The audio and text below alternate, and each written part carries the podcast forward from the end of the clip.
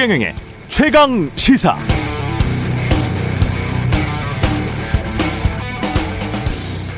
네, 코로나19로 인한 확진자 사망자 숫자 폭증하고 있습니다. 물론 한국만의 문제가 아닙니다. 전 세계적으로 이미 확진자 수 2억 7천만 명, 사망자 숫자는 530만 명에 달하고 있습니다. 공식적인 통계만 이 정도고요. 이것보다 훨씬 많을 것도 같습니다. 한국은 잘하고 있는가? 며칠 전 미국 워싱턴 포스트에 보도된 전 세계 195개국을 대상으로 한 세계보건안보지수 평가 보고서가 나왔는데요. 여기서 한국은 9위를 차지했습니다. 특히 도시화 비율이 높아서 밀집해서 살고 있기 때문에 코로나 감염 위험이 크다. 이게 195개국 중 155위. 무역해서 먹고 사는 나라라서 무역, 여행 규제를 심하게 못한다는 점 때문에 이 부분도 195개국 중 171위를 해서 전체 득수가 많이 내려갈 수밖에 없음에도 불구하고 이런 대외적인 상황은 구조적인 요인 때문에 그래도 9위를 했으니까요. 인구 밀집도 무역 집중도 이런 어쩔 수 없는 요인들을 제외하면은 잘 싸워서 지금까지 버텨내고 있다. 이건 사실이긴 한데요. 그럼에도 불구하고 더 잘해야 되는 부문들이 있습니다. 이 보고서를 보면 직장인이 감염되면 유급병가를 받을 수 있느냐, 또는 의료 종사자들이 감염되면 이 사람들을 우선적으로 치료하는 시스템이 있느냐 등을 묻는 부문에서 195개국 중 194위를 했습니다. 195개국 중 194위. 거의 꼴찌한 거죠. 그리고 제약 실험실 경쟁력, 백신 같은 거 만드는 겁니다. 이 경쟁력 분야에서도 195개국 중 62위를 했습니다.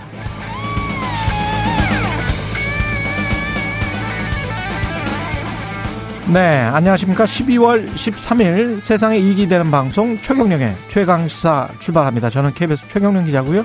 최경령의 최강시사 유튜브에 검색하시면 실시간 방송 보실 수 있습니다. 문자 참여는 짧은 문자 50원, 긴 문자 100원이 드는 샵9730, 무료인 콩 어플 또는 유튜브에 의견 보내주시기 바랍니다. 오늘 1부에서는 꺾이지 않는 코로나 확산세, 정부 대책은 무엇인지 보건복지부 중앙사고수습본부 손영래 반장 만나보고요. 2부에서는 최고정치 더불어민주당 진성준 의원, 국민의힘 성일종 의원 만납니다.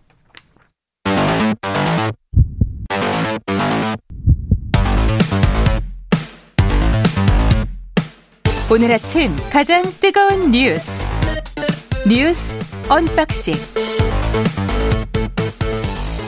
네, 뉴스 언박싱 시작합니다. 민동기 기자, 김민아 시사평론가 나와 있습니다. 안녕하십니까? 안녕하세요. 예, 오늘부터 방역 패스 철저하게 적용될 것 같습니다. 식당, 카페 등에. 지난주까지는 유흥시설하고 이제 실내체육시설 등 이제 방역패스가 적용이 됐고요. 예. 그리고 이제 계도기간이었거든요. 근데 오늘부터는 반드시 좀 지켜야 됩니다. 방역패스 제도가 본격적으로 시행이 되는데요. 식당, 카페, 학원은 물론이고 영화관, 공연장, 독서실, 스터디 카페, 박물관, 미술관, 과학관 등에도 방역패스가 적용이 됩니다. 정부가 단속에 나서는데요. 만약에 지침을 준수하지 않지 않습니까? 그러면 과태료와 영업 중단 등의 벌칙을 부과할 예정입니다. 그리고 지침 위반한 사람들에게도 10만 원의 과태료가 부과가 되거든요. 이게 한 번 어길 때, 두 번 어길 때, 세 번 어길 때 각각 과태료라든가 이 운영 중단 명령이 각각 다릅니다. 그래서 가능한 한 좀 지켜야 될 것 같은데 직원 수가 적은 영세 자영업자들 있지 않습니까? 예. 이분들 같은 경우에 좀 반발하는 움직임도 있습니다. 왜냐하면 이 방역 패스를 직접 고객들에게 백신을 맞았는지 안 맞았는지를 체크하는 게 직원들이 해야 되거든요. 그러니까 직원들이 적은 어떤 영세 자영업자들 같은 경우에는 손님도 좀 해야 되고, 그리고 이거 방역 패스도 일일이 다 체크해야 되고, 이거 어떻게 하냐, 이런 지금 불만 목소리도 좀 나오고 있는 상황입니다. 그러니까 1인 자영업자들의 경우에는 지금 말씀하신 것처럼 예를 들면 카페나 음식점을 하는데 설거지하다가 나와가지고 이거 확인하고 다시 들어가가지고 음식 준비하고 이렇게 해야 되는 거냐, 이런 불만도 제기를 하고 있는데요. 네. 그나마 이제 수도권의 경우에는 지금 그래도 이 스마트 기기를 활용해가지고 QR코드 찍는 거, 이게 그래도 좀 일반화돼 있지 않습니까? 그렇죠. 사업장에. 네. 그래서 이것에 의해서 접종 증명이 확인이 되기 때문에 그나마 이 부분은 이제 괜찮은데, 지방 같은 경우에는 이런 시설들이 구비가 안 돼 있는 경우들이 있어요. 그래서 그런 지방 같은 경우에는 전화로 하거든요. 그 안심콜이라고 그러나요? 그 전화를 해가지고 이 이동 등록하는 거 있지 않습니까? 그걸 통해서 하는데 이런 곳들은 이제 지금 문제가 발생할 수 있는 소지가 상당히 있는 거죠. 그래서 이게 실제적으로 자영업자들에게 부담이 되고 미비한 측면이 있다고 한다면 방역 패스를 뭐 예외로 하거나 이럴 수는 없는 것이니까 그러면 적용 가능한 방식과 방법을 방역 당국이 알려줘야 되겠고 그리고 알려주는 것을 해결 안 된다 그러면은 대안적인 방식을 좀 마련을 해줘야 되는 거거든요. 그런 부분에 있어서는 지금 상당히 좀 부족해 보이는데 어쨌든 방역 패스는 오늘부터 적용이 되기 때문에 이 부분과 관련된 대책이 있어야 되지 않나 이런 생각입니다. 네. 이따가 손영래 반장이랑 자세히 좀 알아보도록 하고요. 이재명 후보는 윤석열 후보랑 비슷한 발언을 했네요. 그러니까 주말 동안 이제 대구 경북 지역을 방문을 했거든요. 그때 박정희 전두환 씨에 대한 경제 성과를 좀 평가를 하는 그런 발언을 했는데 이게 이제 주말 동안 내내 좀 논란이 됐습니다. 지난 10일 대구에서는요. 박정희 전 대통령을 산업화 성과를 낸 대통령이다라고 평가를 했고 과오가 있긴 하지만 산업화로 경제 대국을 만든 공이 있다. 이렇게도 얘기를 했습니다. 그리고 전두환 씨에 대해서도요. 3조 호황을 활용을 해서 경제가 망가지지 않도록 한 건 성과다. 이렇게 이제 평가를 했는데 왜 이런 발언을 했느냐. 언론들 해석을 보니까 중도 보수 표심을 좀 겨냥을 한 것 같다. 그래서 보수 지도자의 장점도 필요하면 받아들이겠다는 어떤 유연함을 좀 보여주려고 한 것 같다. 이런 평가가 하나 있고 또 하나는 유한기 전 성남도시개발공사 개발사업본부장이 극단적인 선택을 하지 않았습니까? 예. 이후에 대장동 이슈가 재점화될 가능성이 있는데 이걸 좀 우려해서 먼저 이런 이슈로 좀 선점을 한 것이다. 이런 전략 아니냐 이런 해석도 나오고 있습니다. 근데 어찌 됐든 윤석열 후보의 전두환 정치 옹호 발언을 이재명 후보가 강하게 비판을 하지 않았습니까? 예. 뭐가 다르냐. 이런 지금 역지사지, 뭐, 지금 내로남불이다. 비슷한 맥락이었잖아요. 5.18과 쿠데타만 빼고는 정치는 잘했다 해서 사실은 생략된 부분이 김재익 씨 같은 그런 경제 관료들을 잘 등용해서 경제 잘했다는 이야기를 하면서 그 맥락이 나왔었던 거 아닙니까? 그렇죠. 그렇죠. 그럼 비슷한 이야기네요, 지금 이게. 그러니까 이재명 네. 후보는 뭐 다른 얘기라고 주장하고 있어요. 다른 얘기가 뭐가 다른 거냐. 이제 이 얘기를 하면서 뒤에서 전두환 씨에 대해서 그럼에도 불구하고 이런 역사적 과오가 있기 때문에 용서받을 수 없는 일이라고 생각하고 뭐 이런 얘기를 계속 이제 했거든요. 근데 지금 말씀하신 것처럼 사실상 받아들이는 사람 입장에서는 똑같은 발언이다라고 볼 수밖에 없는 게 지금 말씀하신 대로 윤석열 후보가 그 발언에서 논란이 됐을 때 이미 이제 자신의 진의는 이재명 후보가 얘기한 것 같은 그런 부분을 얘기한 거다라고 해명을 하려고 했음에도 받아들여지지 않았거든요.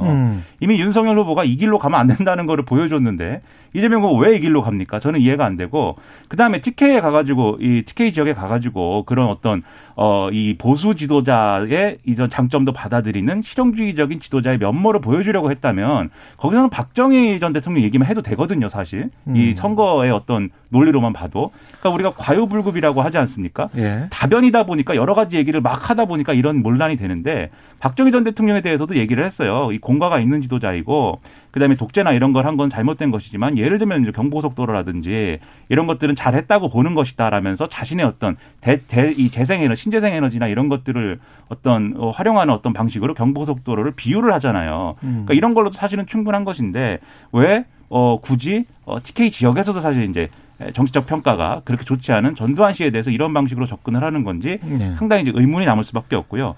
결과적으로 이게 정치적으로 윤석열 후보가 한 발언보다 더 안 좋은 효과로 이어질 수도 있어요. 왜냐하면 첫째 지금 민동 기자님 말씀하신 대로 윤석열 후보랑 다른 게 뭐냐. 피장파장이다. 이 논리가 반드시 이제 돌아올 수밖에 없고요. 그래서 정의당에서는 그 주장 지금 하고 있거든요. 예. 이재명 후보가 이러다가 국민의힘 후보가 될 것 같다. 이런 주장까지 나오고 있는 데다가 두 번째로 최근에 계속 이 유연성을 보여주려는 접근을 하다 보니까 말 바꾸기를 너무 한다. 이런 지적들이 있었잖아요. 그렇죠. 근데 제가 볼 땐 그런 지적 중에는 좀 과도한 지적도 있었거든요. 그런데 이 전두환 씨 관련 발언이 나오면서 그 이미지가 이제 고착화되고 이것은 결국 소신이 없는 후보이다. 대중영합적인 후보이다. 표만 된다면 뭐든지 할 수 있는 후보이다. 이런 공격으로 또 이어질 겁니다. 그래서 이게 문제고 세 번째로는 결과적으로 이런 것들이 뭐랑 연결되느냐. 이 진보라고 하는 진보 정권이라고 하는 어떤 그런 정치 세력에 대해서 그동안 보수 정치가 내로남불이다라고 비판을 해왔거든요. 예. 이게 윤석열 후보는 하면 안 되는 발언이라고 해놓고 이재명 후보가 했기 때문에 이것도 똑같은 그런 모습이다. 내로남불의 모습이다. 문재인 정권하고 차별화가 아니라 비슷한 것 같다. 이런 이미지로 이어질 수가 있어요. 그래서 이것과 관련돼서는 이재명 후보가 명확하게 해명하고 그다음에 설명하고 그리고 잘못한 거에 대해서 사과하고 이런 것들이 이후에 좀 필요하다고 저는 생각을 합니다. 이 표 때문에 그렇다면 이런 생각도 들어요. 그러니까 우리가 찌개집을 가는데 된장찌개 잘하는 집이나 김치찌개 잘하는 집, 특화된 집을 가지 찌개를 20가지를 식단표에 내놓고 우리 집은 다 맛있어요. 이런 집은 우리가 믿지를 못하거든요. 그런데 그렇죠. 가급적 안 가는 게 좋죠. 그 갈 수가 없어요. 그런 집은 가서 그 아무것도 못 먹어요. 그러면 그렇습니다. 예, 맨 위에 있는 거 시키면 됩니다. 아니 된장찌개나 김치찌개 특화된 집은 우리가 갑니다. 찌개집에. 그러나 20가지 찌개를 우리가 다 잘한다. 이거는 우리는 그런 백반집은 믿지를 못하는 것이고. 그리고 이제 그런 예. 백반집 중에서도 물론 이제 예. 그런 일을 하시는 분들도 있을 수 있으니까 좋은 예. 백반집도 물론 있습니다. 다 잘하는 백반집도 아니 이제까지 일반적으로는 그렇고 그다음에 또 한 가지는 이 찌개가 맞냐는 거예요. 지금. 그 찌개 그 말씀도 맞는 게 네. 저금리 저유가 이게 저달러였잖아요. 네. 그럼 그게 대외 환경이지 대내 환경은 아니잖아요. 그렇습니다. 그럼 그게 전두환 씨가 만든 겁니까? 그때 그런 환경을 만든 그거는 대외 환경이에요. 대외 경제 여건이고 대내 경제 여건은 저임과 장시간의 노동이었어요. 그때 노동자들 그거를 지금 저임과 네. 장시간의 노동을 지금 할 수 있습니까? 못하죠. 21세기 2021년에 저임과 장시간 노동을 독재 정부가 강요했던 것처럼 정경유착해가지고 이렇게 하고 기업들 수출기업들 수출대기업들한테 이익 다 몰아주고 그다음에 인플레이션은 다 그 중산층들이 다 떠안도록 그렇게 할 수 있습니까? 못하죠. 그러니까 3조 호황이라고 얘기했지만 지금 말씀하신 것처럼 3조 호황은 국면을 만든 결정적인 사건들은 두 개잖아요. 이 오일 쇼크하고 플라자 합의지 않습니까? 예. 근데 그것들이 우리가 관여한 게 전혀 아니거든요. 아니 1985년에 플라자 합의 뉴욕 그 맨하탄에서 플라자 합의를 우리가 관여해서 만들었냐고요. 우리는 가만히 그것 때문에 있었어요. 일본에 꼬꾸라져서 그 이후에 지금 그때 수출국제가 어마어마하게 났거든요. 네. 그리고 그때는 또 김재익 수석이 사망한 이후에요. 또. 예. 그러니까 이게 하나도 연관관계가 없는 거예요. 왜 이러는지 모르겠습니다. 정말 분야 부분별로 좀 제대로 이야기하고 표만 된다고 하면 아무 찌개집이나 가는 게 아니라니까요. 유권자가. 된장찌개가 제대로 끓여지고 맛있고 청국장이 제대로 돼야 그 집을 가는 것이지 아니면 파스타집을 새로 차리든지 말이죠. 예. 다음으로 넘어가겠습니다. 예. 관련해서 또 그 파스타 이야기가 또 있네. 아니, 다주택자 양도세 중과유예 추진? 이것도 이제 그 예. TK 지역 방문했을 때 나와서 이제 더 논란인 것 같은데요. 예. 다주택자 양도세 중과와 관련해서 이재명 후보가 1년 정도 한시적으로 유예하는 아이디어를 본인이 내서 당과 협의 중이다 이런 얘기를 했습니다. 근데 이게 한번 처음 나왔던 얘기는 아니고요. 한번 나왔다가 당하고 민주당 내부는 물론이고 기획재정부가 강하게 반대를 해가지고 이게 수면 아래로 가라앉은 그런 사안이거든요. 근데 이재명 후보가 굉장히 구체적으로 얘기를 했습니다. 뭐라고 얘기를 했냐면 본인의 아이디어는 다주택자가 6개월 안에 처분하면 중과를 완전히 면제를 해주고 9개월 안에 완료하면 절반만 면제해주고 그리고 1년 안에 하면 4분의 1만 면제하고 1년이 지나면 예정대로 중과를 유지하는 것이다. 이렇게 얘기를 했습니다. 이 부분에 대해서 당과 협의 중이다라고 얘기를 했는데 이게 약간 수면 아래로 내려앉았다가 이재명 후보가 언급을 하면서 다시 갈등이 부각될 수도 있는 그런 상황입니다. 그러니까 이게 전체적인 이 부동산 세금에 대한 틀이 뭐냐를 따져봐야 돼요. 왜냐하면 저는 이제 양도세 중과를 이 기준을 이제 상향한 것도 그렇고 이 중과를 유예하자는 것도 그렇고 제가 가지고 있는 생각하고는 이제 차이가 많이 나서 이것을 제가 받아들이기는 어렵지만 그렇지만 뭐 제 얘기만 할 수 없는 거니까 예. 이렇게 얘기를 하려면 소위 말하는 이재명 후보와 민주당이 지금 최근에 이제 많이 얘기를 했던 이른바 이제 거래세는 좀 낮추고 보유세는 높이고 이런 게 필요하다 뭐 이런 주장을 해왔잖아요. 그렇죠. 이게 양도소득세가 뭐 거래세냐에 대한 논쟁도 있지만 아무튼 그런 주장을 해왔으면 양도소득세를 이렇게 중과를 유예하자라고 할 거면 그러면 보유세를 어떻게 할 건지를 같이 얘기해야 되는 거 아니겠습니까? 근데 이재명 후보 뭐라고 그랬냐면 지방을 다니다 보니까 종부세 중에 500만 원짜리 시골 음막을 샀더니 그것도 주택이라고 쳐서 이 가구라고 종부세를 중과한다라면서 억울하다고 하더라. 라면서 일종의 핀셋 보완 가능성 이런 것들 열어놨다라는 해석이 나오고 있거든요. 근데 이게 움막에만 이게 뭐 적용할 수는 없는 거잖아요. 그렇죠. 일괄적인 어떤 기준을 만들어야 되잖아요. 예. 결국 종부세에 관련한 기준도 일부 후퇴할 수 있다. 이런 얘기를 한 거고 민주당에서 지금 얘기하고 있는 것 중에 또 이 언론에 나온 거는 공시가격이 적용하는 거, 현실화시키는 거, 이 속도를 좀 늦추자. 그러니까 공시가격을 뭐 지금 이제 공동주택에 대해서 60%, 70% 이렇게 적용하고 있는 거를 90%, 100%까지 올려야 되는데 이 속도를 늦추자라는 얘기도 나오는데 이것도 실질적으로 세부담 경감시키자는 거고요. 코로나19를 재난으로 간주해서 재산세율을 일괄적으로 일시적으로 하향해줘야 된다. 이런 주장 나온다고 하고.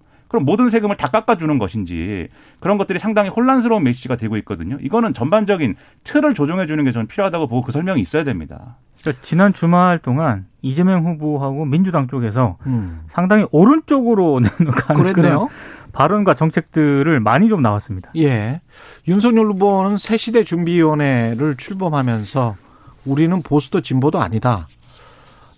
그러니까 실사구시 실용주의 정당으로 확 바뀌어야 된다라는 점을 강조를 했고요. 예. 김한길 그 위원장이 새시대 준비위원회 위원장을 맡았거든요. 예. 정권 교체는 시대 정신이고 이 정권 교체를 실현해낼 수 있는 사람은 윤석열 후보뿐이다 이런 점을 강조를 했습니다.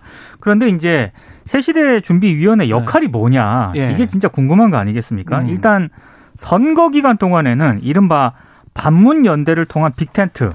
요 빅텐트 안에 중도 진보 세력을 흡수하겠다. 아마 이런 역할을 할 것으로 보이고요. 그리고 오늘 일부 언론 보도를 보니까 이 새시대 준비위원회가 결국에는 대선 이후에 정계 개편 역할을 담당하는 그런 역할을 하지 않겠느냐. 이게 왜냐하면 만약에 윤석열 후보가 대선에서 이긴다 하더라도 여소야대 형국이지 않습니까? 그런 상황에서 이 국정 운영을 할 수 있는 여러 가지 한계가 있기 때문에 아마 그런 거를 좀 상쇄하기 위한 여러 가지 전략들을 내놓을 것이다. 뭐 이런 전망을 좀 하고 있더라고요. 그러니까 윤석열 후보가 무시무시한 발언을 많이 했어요. 11일 날 강원도 선대위 출범식에 가서 대선만 이겨서 안 되고 지선 총선까지 다 이겨가지고 기본이 안 된 정치 세력을 대한민국에서 반드시 퇴출시키겠다. 예. 야당도 합리적 생각을 갖고 있는 야당하고 함께 국정을 논해야 되는 거다. 이렇게 얘기를 했거든요. 예. 퇴출시킵니다. 그리고 다 먹겠다. 그리고 새시대 준비를 통해서는 정권 교체를 통해서 정계 개편도 할 수 있다. 야당에 대해서 이렇게 얘기를 했는데 저는 어쨌든 뭐 정권 교체를 통해서 뭐 정계 개편을 하든지 실사고시와 실용주의 정당으로 바뀌든지 뭐 이런 메시지가 좋은 면도 있다고 생각하는데 다만 그게 김한길 위원장을 중심으로 하는 새시대 준비로 사람과 세력을 모아서 할 수 있는 일이냐 저는 그게 의문이에요. 그러니까 중도와 실용주의로 가는 경로가 사람과 세력으로 지금 할 수 있는 게 아니거든요. 가치와 노선과 그다음에 어떤 구체적인 정치 행보를 통해서 해야 되는데 그것들을 지금까지 윤석열 후보가 보여주지 못했고 김종인 위원장 영입한 이후에도 그게 제대로 구현이 안 되고 있습니다. 그렇기 때문에 사람만 모아가지고 세력만 모아가지고 그게 가능하겠느냐. 이 야당에 대한 어떤 정권교체 여론이라는 이 얘기를 한 것도 결국 야당에서 예를 들면 사람을 떼우겠다든지 뭐 이런 걸로 비춰지는 거잖아요. 그러면 그렇죠. 어떤 가치에 동의해가지고 야당이 자동으로 뭐 분열돼가지고 여당화된다면 모를까. 그런 방식으로 얘기하면 사실 구시대적인 정치를 얘기하고 있는 것처럼 비춰질 수가 있거든요. 그러니까 거꾸로 보면 대통령으로 집권하고 나면은 왜 야당이 분열해서 그렇죠. 일부가 집권 여당에 편입 흡수돼서 의석수가 바뀌는 과거의 정치를 꿈꾸고 있는 게 아닌지 그런 생각도 할 수 있는 거거든요. 그래서 그렇게 합류하는 게 좋은 가치와 노선 때문에 그렇게 되는 거면은 그것도 일정 정도 뭐 정치의 발전이라고 볼 수 있겠지만 지금 구도로 보면은 그렇지 않아 보인다는 거죠. 사람과 세력을 그냥 이 어떤 권력의 향방을 따라서 모으는 듯한 모습으로 비춰질 수 있다는 겁니다. 그리고 N번방 방지법에 관해서도 검열의 공포를 안겨주고 있다 이런 이야기를 했네요. 근데 이거 여야 합의로 만든 법인데요. 이게 여야 합의로 그냥 통과가 됐었던 거 아닙니까? 통과가 된 법인데 일단 윤석열 후보의 얘기는 이렇습니다. 물론 이게 굉장히 좀 심각한 어떤 그런 뭐 사안이면 분명하지만 범죄를 막기에는 역부족인 반면에 선량한 시민들에게는 검열의 공포를 안겨준다 이렇게 얘기를 하면서요. 귀여운 고양이, 사랑하는 가족의 동영상도 검열 대상이 된다면 어떻게 자유의 나라겠느냐 이렇게 얘기를 했거든요. 그냥 올리면 되잖아요, 이거는. 그러니까 제가 봤을 때 이건 약간 좀 과도한 좀 우려 같은데 이게 왜냐하면 N번방 방지법이라고 하는 게요. 연 매출액 10억 이상 또는 하루 평균 이용자 10만 명 이상 인터넷 사업자가 콘텐츠 유통 시 불법 촬영물 여부를 사전에 확인하도록 하는 그런 법안이거든요. 그러니까 이걸 이 법안에 뭐 시행한다고 해서 그러니까 뭐 고양이라든가 이런 거를 사랑하는 가족의 동영상을 왜 못 올리죠? 일일이 검열한다고 얘기를 하는 거는 조금 과도한 어떤 그런 발언이라고 봅니다. 만약에 이런 고양이 영상이 이런 필터링이 됐다면 그건 사업자가 어떤 알고리즘을 적용하는 과정이나 이런 데서 오류가 있는 거죠. 그런 상황을 이제 논란이 될 수 있겠지만 그거는 이 알고리즘이나 이런 필터링 기술을 더 잘 발전시켜야 되는 것이고 그건 시장에서 도태돼요. 그런 사업자는. 그렇죠.